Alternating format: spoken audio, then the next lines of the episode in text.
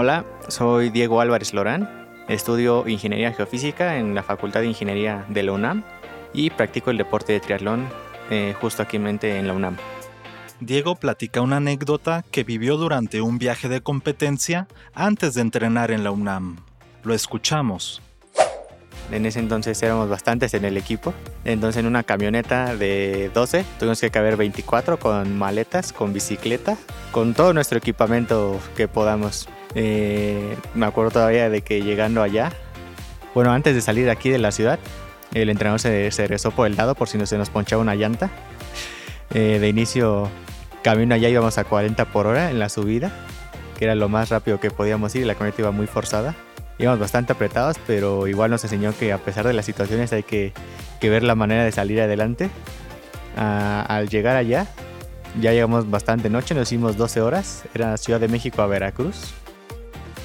Eh, llegando allá no teníamos hotel, el, donde nos supuestamente nos íbamos a quedar ya estaba lleno y no pudimos entrar. Nos terminamos quedando en un motel por 100 pesos por persona las tres noches.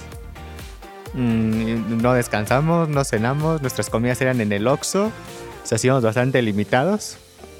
Pero justo eso es lo, lo que hemos aprendido, que a pesar de, de, la situación que se te presente, uno tiene que ver la forma de, de salir adelante y no, no rendirse. Y fue, justamente todo el equipo fue bastante unido, no hubo separación, todos nos apoyamos mutuamente y fue de las mejores experiencias porque incluso aquí a mí en mi habitación prácticamente nos tocó dormir como si fuera en un armario de conserje y tuvimos que ver y administrar el espacio para meter todo nuestro equipaje junto con las bicicletas. Eh, ya en la competencia, afortunadamente a todos nos fue bien a pesar de la situación y a mi equipo fue el que mejor resultados tuvo en generales.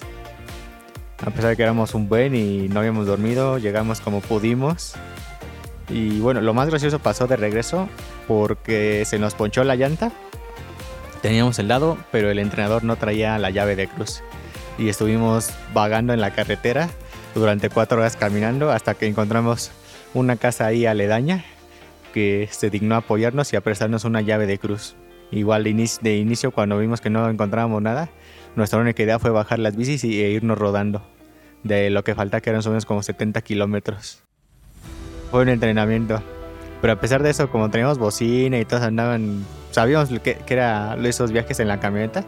Entonces, este, pues no hubo ninguna, ningún este, inconveniente o más bien alguna molestia sobre a nosotros. Aprendí mucho de la convivencia del equipo. Nunca hubo envidias, todos, todos nos unimos a pesar de cómo estábamos, y de que íbamos con bajos recursos, supimos de qué manera movernos y de que todos este, estuviéramos unidos todo el tiempo. Ahí se mostró también que el entrenador nos, nos enseñó bastante bien esos valores de ser un equipo unido y trabajar como equipo. Sí, eso fue lo, lo que más aprendí, el trabajo en equipo. Sí es un deporte difícil, requiere de tiempo, pero si uno administra bien su tiempo, uno puede hacer ejercicio, puede estudiar, puede, puede hacer todo lo que pueda y el, y la universidad tiene las facilidades de que se los brindan sin ningún costo. Entonces hay que estar igual checando las páginas de Red Puma, de la DGDU, para que constantemente estén informados de cuáles son las actividades físicas y que se puedan unir a los equipos. Además de que el equipo es bastante unido, no es un equipo que se diga, no, no van a aceptar porque soy nuevo, porque soy novato, porque no sé, no, aquí te aceptamos independientemente del, del nivel que traigas, puedes entrar con nosotros.